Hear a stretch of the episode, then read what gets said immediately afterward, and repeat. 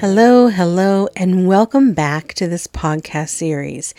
As we get closer to Thanksgiving, I begin to revel in all the blessings and how beautiful life is.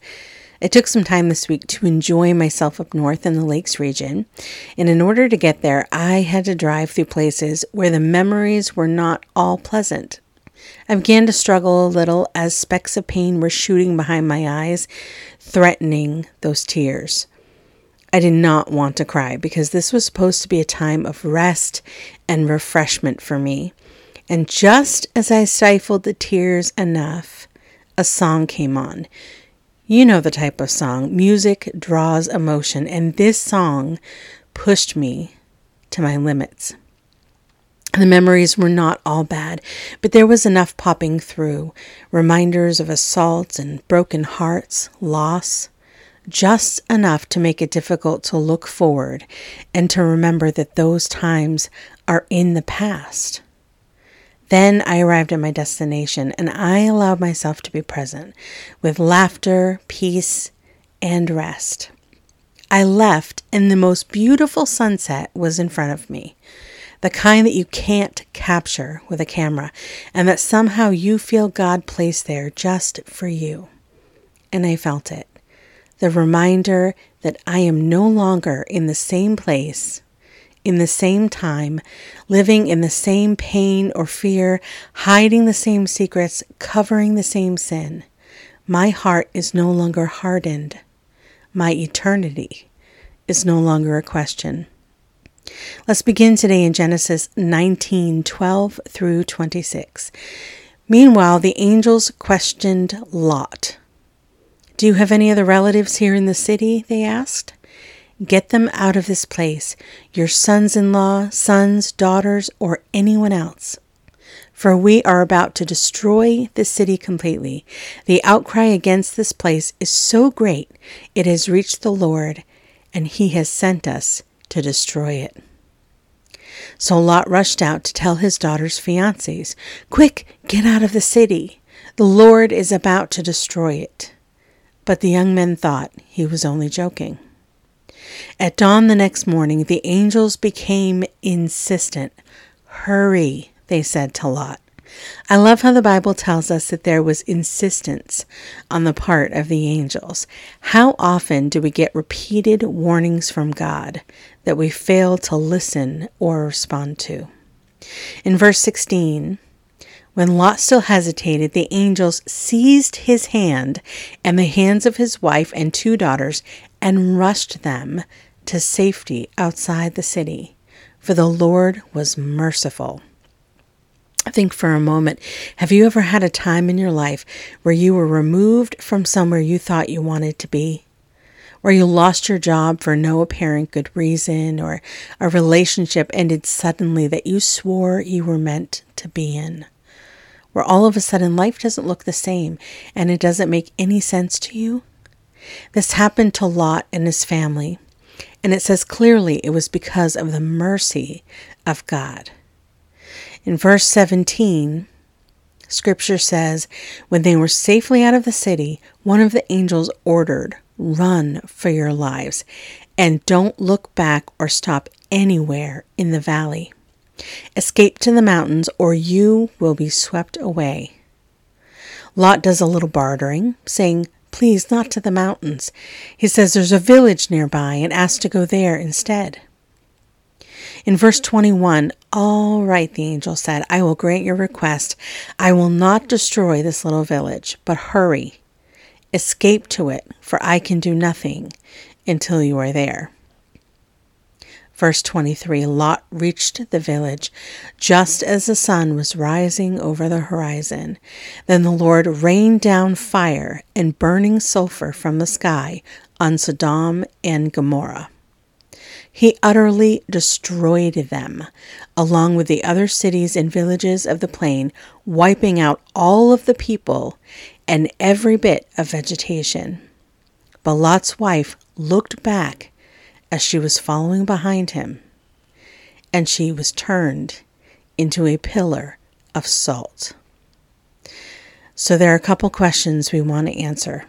First, why were Sodom and Gomorrah being destroyed? Well, to answer this question fully, we want to look into other passages of Scripture. Ezekiel 16, 49 through 50 says, Now this was the sin of your sister Sodom. She and her daughters were arrogant, overfed, or gluttonous, and unconcerned. They did not help the poor and needy. They were haughty and did detestable things before me. Therefore I did away with them, as you have seen. Isaiah 3 9 said, The looks on their faces testifies against them. They parade their sin like Sodom. They do not hide it. And Jeremiah twenty three fourteen says, And among the prophets of Jerusalem I have seen something horrible. They commit adultery and live a lie. They strengthen the hands of evildoers so that not one of them turns from their wickedness. They are all like Sodom to me. The people of Jerusalem are like Gomorrah. The people of Sodom and Gomorrah were not just sinning. Scripture says we all sin and fall short of the glory of God. Their hearts were hardened. They were prideful and they would not repent. They lived openly lives of sin, almost parading it in front of the Lord. They would not turn away from their lives of sin. The Lord was rescuing Lot and his family from this destruction. But Lot's wife turned to look back. Then the Lord turns her into a pillar of salt. Now, of all things, why a pillar of salt? He could have opened the ground and swallowed her up. He could have stuck, struck her with a bolt of lightning. Sounds harsh, but our God is creative. So, our next question needs to be what is the significance of salt? In biblical times, salt was used for many purposes.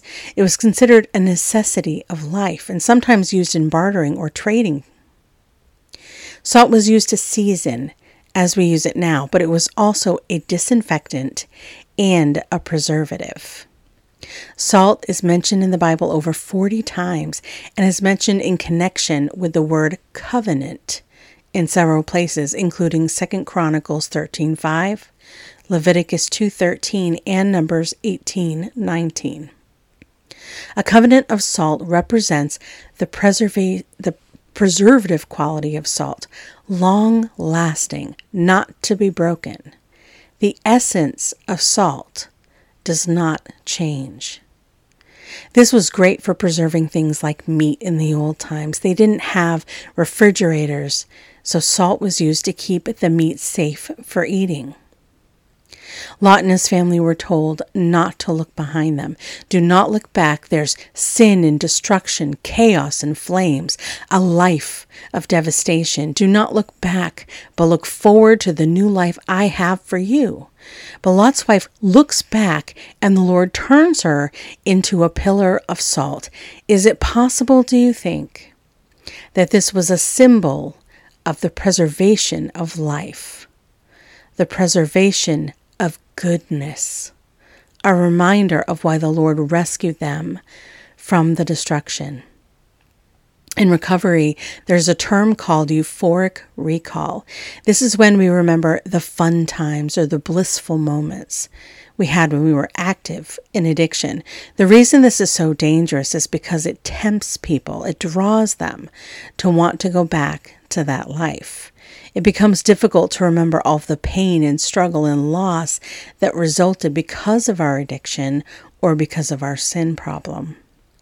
In Genesis 19:23, it says the Lord destroyed all vegetation also. Their livelihood, their nourishment. Lot and his family did not have the option of going back because there was nothing to go back to. God does not turn us into pillars of salt. The sacrifice of his Son on that cross, the brokenness of his body, and the shedding of blood bore the sin and shame of each of us, so we no longer must carry it. And the risen Savior now sits at the right hand of his Father with his arms wide open, willing and wanting to feel us rest in his arms. But before Jesus died on that cross, one of the things he instructed in Matthew 5:13 was you are the salt of the earth. God doesn't rain down fire on the life He called us away from or forced us out of, but He does remind us that His grace covers us. And if we desire to turn away from the life left behind, His power and love allow the preservation of goodness and life, so that all we are taking with us are the reminders of what He saved us from. We are called to be the salt of the earth, called to preserve what is good, to preserve His goodness, and to make it so, so tasty so that others are curious and eager to partake. So let's keep piling it on. We can never have too much salt. Let's pray. Lord, thank you for destroying my past and allowing me to carry with me the reminders that you are always so, so good. Your blessings are abundant. Let me be salt to this earth and to carry your essence everywhere I go. In Jesus' precious name, amen. I'm so glad you joined me today. Next week, we talk about gratitude for discouraging discoveries. God bless.